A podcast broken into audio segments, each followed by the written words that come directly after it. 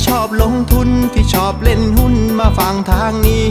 ตลาดวายพอดแคสต์เขามี ข้อมูลดีดีเล่าเข้าใจง่าย อย่าลืมกดแชร์กดไลค์กด Subscribe กดกระดิ่งด้วยนะ คุณกำลังฟังตลาดวายพอดแคสต์ปีที่ 3 ประจำวันจันทร์ที่ 26 กันยายน 2565 ครับ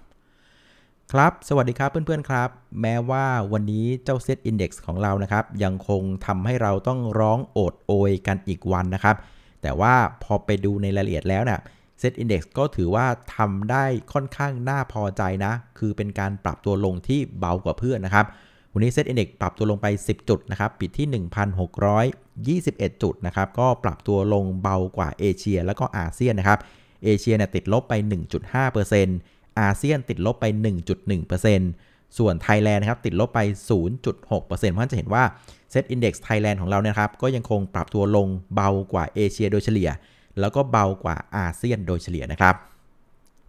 ตอนนี้นะครับสถานการณ์ของตลาดหุ้นในเอเชียยังเป็นอาการเดิมนะ ก็คือเป็นอารมณ์ของการปรับพอร์ตกันนะครับ หลังจากเรื่องของทิศทางนโยบายของเฟดมันเริ่มมีความชัดเจนมากขึ้นนะครับ ก็คือเรื่องของการยังคงขึ้นดอกเบี้ยต่อไปนะครับ เพราะฉะนั้นเราก็จะเห็นเรื่องของการยักย้ายถ่ายเทกันของฟันฟลูนะครับ แต่ว่าภาพเดิมเนี่ยมันก็ยังเป็นภาพที่คล้ายๆนะครับ อย่างที่มองไว้ก็คือเรื่องของการปรับตัวลงนะครับ คือตลาดหุ้นอเมริกานะครับยุโรปเนี่ยยังเป็นตลาดหุ้นที่ปรับตัวลงแรง ส่วนเอเชียก็ปรับตัวลงเช่นกัน แต่ว่าก็ปรับตัวลงเบากว่าตลาดหุ้นในยุโรปแล้วก็อเมริกานะครับ คราวนี้พอไปเจาะในเอเชียนะครับ ภาพก็ยังคงเป็นเหมือนเดิมเนาะ ก็คือตลาดหุ้นในอาเซียน ก็ยังคงปรับตัวลงนะครับเบากว่าฝั่งของเอเชียเหนือ คราวนี้พอไปเจาะที่อาเซียนนะครับ ประเทศไทยเราก็ยังเป็นภาพเดิมนะ ก็คือเป็นภาพของการปรับตัวลงเบากว่านะครับอาเซียนโดยเฉลี่ยนะครับเพราะฉะนั้นจะเห็นว่าอัตราของการปรับตัวลงของตลาดหุ้นแต่ละประเทศนะครับ จริง ๆ แล้วนะมันก็แปลผันกับเรื่องของปัญหาของเศรษฐกิจนะครับ ประเทศไหนที่มีปัญหาเศรษฐกิจมากเงินเฟ้อสูงจัดจัดคุมไม่อยู่นะครับ พวกนี้ก็จะปรับตัวลงแรงนะครับประเทศไหนที่มีเศรษฐกิจเชื่อมโยงกับประเทศที่มีปัญหาจัดจัดนะครับ อย่างเช่นอเมริกาหรือยุโรปพวกนี้นะ อันนี้ก็จะปรับตัวแรงกว่าเช่นกันนะครับในทางกลข้ามนะครับอัตราการปรับตัวลงนะ่ะมันก็จะแปรผกผันนะครับกับเอาลุกของเศรษฐกิจ ประเทศไหนที่มีเอาลุกเรื่องของการฟื้นตัวของเศรษฐกิจที่มันน่าสนใจ ที่มีฐานต่ำๆกำลังเห็นอัตราการเติบโตสูงๆไอ้พวกเนี้ยก็จะปรับตัวลงเบากว่านะครับประเทศที่เอาลุกไม่ดี ภาพมันก็ยังเป็นภาพเดิมแบบนี้นะเราก็เลยเห็นภาพที่เอเชียนะครับปรับตัวลงเบากว่าฝั่งของตะวันตกนะครับพอไปดูเอเชีย อาเซียนก็ปรับลงน้อยกว่าเอเชียอาเซียส่วนพอไปดูอาเซียนไทยก็ปรับตัวลงน้อยกว่าอาเซียนภาพมันก็เป็นลักษณะนี้ครับเพื่อนๆครับ คราวนี้เรามาดูการเคลื่อนไหวของ Set Index ในวันนี้นะครับ ตอนเช้าเนี่ยเราเห็นเอเชียเหนือมันปรับตัวลงเนาะ2%นะครับ แล้วก็เมื่อวันศุกร์นะครับ ราคาน้ำมันดิบมันลงไปเกือบ5%นะครับ หลุด 80 เหรียญกันลงมาเรียบร้อยแล้วนะครับ อันเนี้ยก็ดึงให้ตลาดหุ้นบ้านเราก็เปิดกระโดดลงด้วยนะครับเมื่อเช้าเนี่ยเราเปิดกระโดดลงไปลบ 5 จุดนะครับ ไปเปิดที่ 1,627 นะ แล้วจากนั้นภาพของ Set Index ก็เป็นภาพของการ sideway down ลงไปนะครับ ไปปิดที่ 23 จุดนะ โดยในช่วงบ่ายเนี่ยนะครับ ดาวโจนส์ฟิวเจอร์ก็เล่นกันอยู่ในแดนลบนะ ก็ไม่สามารถที่จะดึงให้ตัวของ sentiment การลงทุนของบ้านเราฟื้นกันขึ้นมาได้นะครับ แต่ว่าวันนี้เนี่ยครับ พอไปเจาะดูดีๆเนี่ย ก็จะสังเกตว่ามีจุดที่น่าสนใจคือจุดต่ำสุดของ Set Index วันนี้นะครับ คือลงไปทดสอบนะครับเส้นค่าเฉลี่ย EMA 200 วันแล้วนะครับที่ 1,616 นะครับ ตอนประมาณสักเที่ยงกว่าๆนะครับ ลงไปแตะปั๊บแล้วก็กลับเด้งขึ้นมาได้ เพราะฉะนั้นกลายเป็นว่าตอนนี้นะครับเส้นค่าเฉลี่ย EMA 200 วัน ซึ่งเป็นเส้นที่มีความสำคัญมากนะครับ เป็นเส้นที่เอาไว้แบ่งว่าตลาดหุ้นเป็นขาขึ้นหรือว่าขาลง ตอนนี้เส้นนี้ยังคงเอาเซตอยู่นะอ่าเซตระหว่างวันลงมาแตะแล้วก็เด้งกลับไปได้ ก็เลยเป็นภาพที่ทำให้ตลาดเริ่มมีความสบายใจมากขึ้นนะครับ ถ้าเกิดเราย้อนไปดูตอนจังหวะที่เซ็ตอินดี x ทะลุเส้นนี้มานะครับ เราทะลุเส้นนี้มาตอนวันที่ 9 สิงหานะครับ หลังจากวันที่ 9 สิงหานะเรามีการเหวี่ยงลงมาทดสอบเส้นนี้ทั้งหมด 5 ครั้ง แล้วมันก็เอาอยู่ทุกครั้งนะครับ วันนี้เป็นวันที่ 5 แล้วก็เอาอยู่เช่นกัน ก็เลยทำให้ตลาดต้องยอมต้องบอกตรงๆว่ายังคงอยู่ในภาพของเป็นขาขึ้นนะแม้ว่าวันนี้จะลบไป 10 จุดก็ตาม ในขณะที่ตลาดหุ้นเพื่อนบ้านเนี่ยลงกันเละเทะต่ำกว่าเส้นค่าเฉลี่ย200 วันไปเรียบร้อยหมดแล้วนะครับ ก็ยังพอมีความหวังเนาะคราวนี้เรามาดูนะครับหุ้นที่ผลักดันตลาดในเชิงบวกกันวันนี้นะครับหลักๆก็ยังเป็นหุ้นที่มีเรื่องราวส่วนตัวดีๆซะส่วนใหญ่นะครับ ชุดแรกนะครับที่ดันตลาดก็จะเป็นกลุ่มของสื่อสารนะครับ วันนี้ AIS Advanced d t a c True ก็ขยับกันขึ้นมาหมดเลยนะครับ พวกนี้เนี่ยกำลังมีเรื่องของภาษาอังกฤษเรียกว่า structural change ภาษาไทยก็คือเรื่องของโครงสร้างอุตสาหกรรมที่มันกำลังจะเปลี่ยนไปนะครับ คือถ้าเกิดว่าช่วงของตุลาเนี่ยกสทชเขาอนุญาตให้ควบรวมกันได้นะครับผู้เล่นในตลาดนะครับจาก 3 รายหลักมันก็จะเหลือ 2 รายหลัก เพราะฉะนั้นเรื่องของการแข่งขันด้านราคา มันก็มีแนวโน้มที่จะเบาลงไป อันนี้ก็ถือว่าเป็นคุณกับอุตสาหกรรมเนาะการแข่งขันด้านราคาที่เบาลงก็แปลว่า อาจจะให้บริการนะครับได้ในราคาที่สูงขึ้นนะครับอันนี้ก็ดีกับพวกเขานะแต่ว่าไม่ดีกับพวกเราในฐานะผู้บริโภคเนาะ ฉะนั้นตอนนี้ตลาดเริ่มมีความหวังเริ่มมีลุ้นกันแล้วว่าน่าจะได้ควบรวมกันนะครับ ก็เลยทำให้วันนี้ทั้ง 3 ตัวขยับขึ้นมาได้ค่อนข้างดีเลยนะครับ อีกกลุ่มหนึ่งนะครับก็จะเป็นกลุ่มของประกันภัยนะครับ วันนี้ TLI บวกมา1%นะครับอ่า BLA บวกมา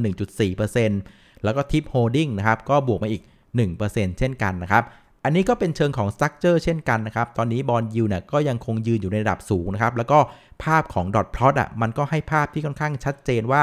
ดอกเบี้ยนะครับน่าจะยืนสูงไปอีกนานนะครับ อย่างน้อย 6-12 เดือนแง่แง่นะครับ อันนี้ก็เป็นคุณกับพวกเขา วันนี้ก็ขยับขึ้นมาได้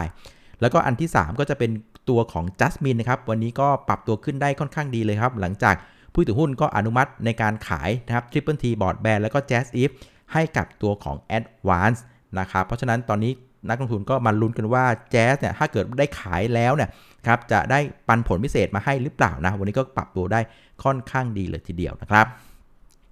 ส่วนหุ้นที่ปรับตัวลงวันนี้นะครับ แรก ๆก็จะเป็นตัวของกลุ่มพลังงานเนาะพลังงานก็คือน้ำมัน แล้วก็ตัวของถ่านหินนะครับ ก็มีความกังวลว่าถ้าดอกเบี้ยมันขึ้นกันทั่วโลกแบบนี้ ก็แปลว่าประชาชนต่างๆก็จะมีค่าใช้จ่าย ในการใช้ชีวิตที่มากขึ้นนะครับ พอมีค่าใช้จ่ายมากขึ้น ก็แปลว่ากำลังซื้อมันก็ลดลงนะครับ พอกำลังซื้อลดลงก็แปลว่า อุปสงค์นะครับ หรือว่าความต้องการใช้เรื่องพลังงานต่างๆ มันก็จะลดลงด้วยนะครับ วันนี้ก็เลยทำให้ตัวของอน้ำมันอย่างตัวของสอพอนะครับ ตัวของฐานหินอย่างบ้านปูนะครับ ทั้งแก๊งเลย ก็เป็นภาพของการปรับตัวลงครับส่วนตัวของโรงกลั่นก็อาการไม่แตกต่างกันนะครับ พอปัญหาของเรื่องของอุปสงค์มันมันมี question ว่าเฮ้ยมันจะลดลงหรือเปล่า มันก็เลยทำให้เรื่องของค่าการกลั่นเนี่ย ก็ปรับตัวลงค่อนข้างแรงนะนะครับเมื่อวันพฤหัสเนี่ยค่าการกลั่นอยู่ที่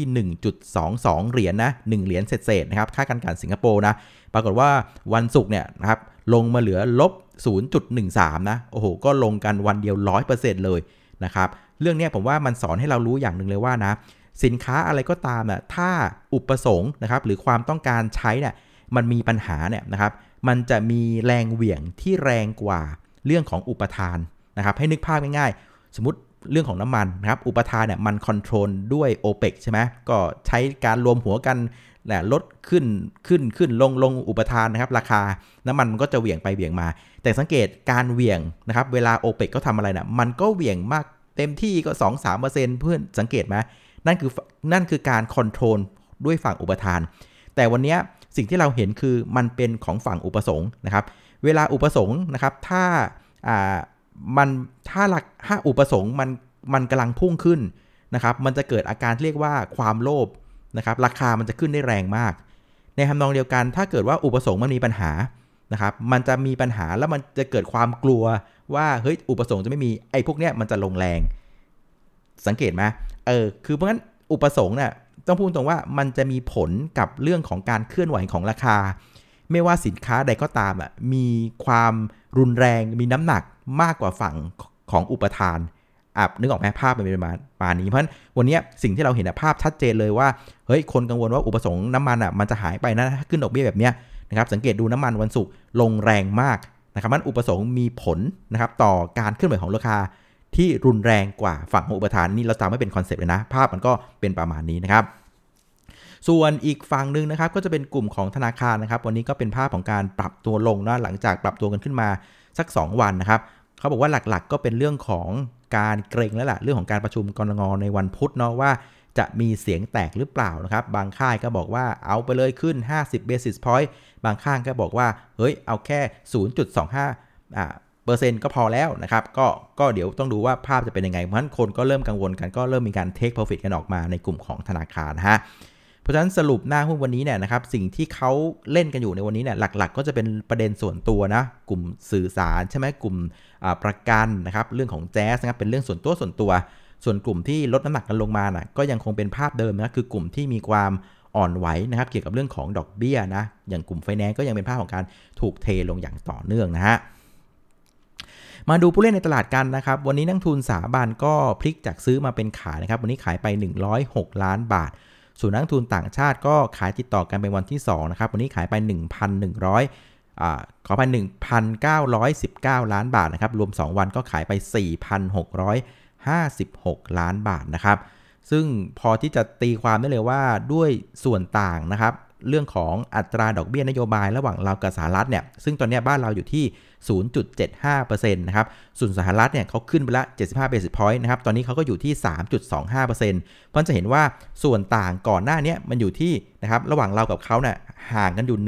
1.75 นะครับ วันนี้กลายเป็น 2.5%แล้วฉะนั้นส่วนต่างที่มันกว้างไปแบบนี้นะครับ มันก็เลยเกิดพฤติกรรมเรื่องของฟันฟลูนะครับที่ไหลจากที่ที่ ผลตอบแทนต่ำไปหาที่ที่ผลตอบแทนสูงนะครับเราก็เลยเห็นดีมานเข้าไปที่ฝั่งอเมริกาค่อนข้างเยอะในเชิงของไปถือดอลลาร์นะดอลลาร์มันก็เลยแข็ง แล้วก็เลยทำให้ตัวของค่าเงินบาทมันก็อ่อนค่าลงมานะครับประเด็นที่ 2 คือว่าพออดอกเบี้ยที่มันปรับตัวขึ้นแบบนี้นะครับอย่างที่เล่าให้ฟังคือกำลังซื้อของคนมันก็ต้องลดลงนึกออกไหมเพราะว่าเราก็ต้องไปจ่ายดอกเบี้ยนะครับเพราะฉะนั้นเวลาหุ้นอะไรที่ค่าใช้จ่ายมันเพิ่มขึ้นนะครับเรื่องของกำลังซื้อที่มันลดลง มันก็นำไปสู่เรื่องของการปรับประมาณการกำไรลงนั่นเองนะครับเพราะฉะนั้นการปรับประมาณการกำไรของบริษัทลง มันก็เลยทำให้ความน่าสนใจของหุ้นมันก็ลดลงด้วยเช่นกันนะครับเราก็เลยเห็นการเคลื่อนย้ายฟันโฟจากสินทรัพย์เสี่ยงคือหุ้น ไปหาสินทรัพย์ปลอดภัยอย่างเช่นตัวของพันธบัตรหรือว่าแม้กระทั่งการถือเงินสด ก็แล้วแต่ภาพมันก็เป็นประมาณนี้นะครับส่วนการซื้อขายวันนี้นะครับก็อยู่ที่ 71,260 ล้านบาทก็ปรับตัวขึ้น 12%เพราะงั้นวันนี้ถือว่าเป็นการลง 10 จุดพร้อมกับวอลลุ่มที่เพิ่มขึ้น 12%นะฮะ สุดท้ายนะครับมาสู่ประเด็นที่จะส่งผลต่อตลาดหุ้นบ้านเราในวันพรุ่งนี้นะครับ คืนนี้เนี่ยเท่าเข้าไปดูนะไม่ค่อยมีประเด็นอะไรเท่าไหร่นะครับ ส่วนใหญ่จะเป็นเรื่องของเมมเบอร์นะครับของอ่า FOMC เนี่ยก็จะออกมาพูดคุยกันให้ถ้อยแถลงกันไปนะครับเท่าที่ดูวันนี้ก็ไม่ได้เป็นตัวสำคัญอะไรออกมาพูดเนาะนะครับแต่ว่าล่าสุดเนี่ยผมเข้าไปดูตัวของ CME Fed Watch 2 น่าสนใจนะนะครับการประชุมเฟดครั้งถัดไปเนี่ยมันจะเป็นวันที่ 2 พฤษภาคมนะครับ ซึ่งตอนนี้ล่าสุดนะครับความน่าจะเป็นนะครับในการขึ้นดอกเบี้ย 25 basis point นะครับหรือว่า 1 สลึงนะครับอยู่ที่ 72%แล้วก็ความน่าจะเป็นในการขึ้นดอกเบี้ยนะครับ50 basis point หรือว่า 0.5%ตอนนี้อยู่ที่ 73%นะครับส่วนความน่าจะเป็นในการขึ้นดอกเบี้ยนะครับ0.75%หรือว่า 75 basis point เนี่ยตอนนี้ คือ 0%นะครับมันตอนนี้ตลาดส่วนใหญ่ยังคงเทใจว่าในการประชุมเฟดครั้งหน้าเนี่ยนะครับเฟดจะเลือกใช้การขึ้นดอกเบี้ยเพียงแค่ 50 basis point นะครับนั่นหมายความว่าครั้งที่ผ่านมาน่ะจะเป็นการขึ้นดอกเบี้ยที่แรงที่สุด 3 ครั้งติดคือ 75 basis point 3 ครั้ง แล้วครั้งหน้าตอนนี้ตลาดมองว่า 50 basis point นะครับซึ่งถือว่าเป็นภาพที่โอเคนะ คือถ้าภาพนี้ยังคงสามารถยืนต่อไปได้เรื่อยๆ จนถึงวันที่ 2 พฤษภาเนี่ยอันนี้ผมคิดว่าน่าจะเป็นคุณกับตลาดนะ แต่ว่าอย่างที่บอกคือวันนี้มันเพิ่งวันที่ 26 กันยานะ มีเวลาอีกเป็นเดือนนะครับ อะไรมันก็เปลี่ยนขึ้นได้ ก็อย่าเพิ่งประมาทไปนะครับ เพราะฉะนั้นนะครับบนสถานการณ์ที่ดูจะเป็นกลางในตอนนี้นะ ยังไม่ได้มีอะไรที่เรียกว่าฉีกไปจากนะการประชุมในครั้งก่อนนะ เพราะฉะนั้นก็คิดว่าตลาดหุ้นน่ะน่าจะอยู่ในช่วงของการใกล้ที่จะจบแล้ว ของเรื่องของการปรับพอร์ตนะครับก็มองว่าภายในสัปดาห์นี้น่าน่าจะจบแล้วล่ะนะครับไม่น่าจะมีลงอะไรแรงๆแล้วน่าจะเป็นภาพของการลงเบาๆเนาะนะครับคราวนี้กลับมาที่ภาพของ SET Index เองเนี่ยนะครับอย่างที่เราเห็นการที่เซ็ตเนี่ยลงมาทดสอบเส้นค่าเฉลี่ย EMA 200 วันถึง 5 ครั้งแล้วมันเด้งได้เนี่ยผมว่าเขาก็พยายามแสดงออกแล้วแหละว่าเขาก็ไม่ได้อยากลงนะ outlook เขายังถือว่าเป็นที่น่าสนใจ ก็ ก็หวังลึกๆนะว่าเซตจะไม่หลุดตัวของเส้นค่าเฉลี่ย EMA 200 วันนะครับ ซึ่งตอนนี้อยู่ที่ 1,616 นะครับ แต่ว่าอย่างไรก็ดีเนี่ยการที่เซตมันถอยลงมาเนี่ยมันทำให้ภาพระยะสั้นอะอาจจะดูไม่ดีนะสำหรับคนที่ take กำไรระยะสั้นนะครับ แต่ผมคิดว่าพอมันลงมาแต่แถวเนี่ยเส้นค่าเฉลี่ย 200 วัน ผมคิดว่ามันเป็นโอกาสที่ค่อนข้างโอเคนะสำหรับคนที่เป็นสายลงทุนระยะกลางกับระยะยาว เพราะว่าในรอบนี้เนี่ยตอนที่ SET Index มันขึ้นมาเนี่ยมันขึ้นมาประมาณสัก70 จุดภายในเวลาเพียงแค่ 2 สัปดาห์มันค่อนข้างเร็วนะ อ่าเพราะจังหวะช็อตนั้นอะมีคนตกรถกันเยอะมากนะครับเพราะงั้นผมว่าการที่ลงมาหาแนวรับสำคัญที่มัน 5 ครั้งนะครับตลอด 2 เดือนที่ผ่านมามันไม่หลุดอะมันทดสอบกัน 5 ครั้งเนี่ยผมคิดว่ามันก็มีความเหนียวกันอยู่พอสมควรนะ เพราะฉะนั้นสายระยะกลางหรือระยะยาวน่ะถ้าเริ่มอยากจะซื้อหุ้นเพิ่มเนี่ยผมคิดว่าช็อตแถวๆเนี้ยสักไม้หนึ่งก็ไม่น่าเกลียดนะ แล้วจากนั้นก็ไปคอยจับตาดูเรื่องของการประชุมเฟดในรอบถัดไปว่า มันจะยังคงสะรักษา เอาลุกนะครับของการขึ้นดอกเบี้ยครั้งหน้าเพียงแค่ 50 basis point ได้หรือเปล่านะครับคือถ้ามันยังรักษามุมมองประมาณนี้นะครับแถวๆเนี้ยอาจจะเป็นบอททอมได้นะของรอบนะอลองเฝ้าดูแล้วกัน แต่ว่าถ้าเกิดว่าใกล้วันที่ 2 พฤศจิกา แต่ว่าความน่าจะเป็นของอการขึ้นดอกเบี้ย 75 basis point มันค่อยๆ เพิ่มขึ้นมาจาก 0 เป็น 10 เป็น 20 30อย่างเงี้ยอันนี้อาจจะต้องระวังนะครับแต่ว่าผมว่าแถวๆเนี้ยไม่น่าเกลียดเลยนะครับสำหรับคนที่จะเริ่มซื้อนะครับ เพื่ออลงทุนระยะกลางหรือยาวผมว่าแถวเนี้ยถือว่าเป็นมีมีความสมเหตุสมผลนะสำหรับการการเลือกซื้อนะมองประมาณนี้นะครับอะเอาละวันนี้ก็ประมาณนี้แล้วกันนะครับสำหรับรายการตลาดวายพอดแคสต์นะครับขอบคุณอีกครั้งสำหรับการติดตามกดไลค์กดแชร์แล้วก็แนะนำรายการให้นะครับ เดี๋ยววันนี้ว่างๆเรากลับมาเจอกันใหม่ช่วงหัวค่ำนะครับวันนี้ลาไปก่อนลาตีสวัสดิ์ฝันดีครับ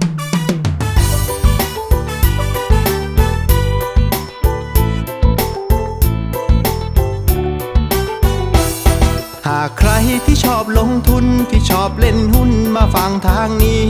ตลาดวายพอดแคสต์เขามี ข้อมูลดีดีๆเล่าเข้าใจง่าย อย่าลืมกดแชร์กดไลค์กด Subscribe กดกระดิ่งด้วยนะ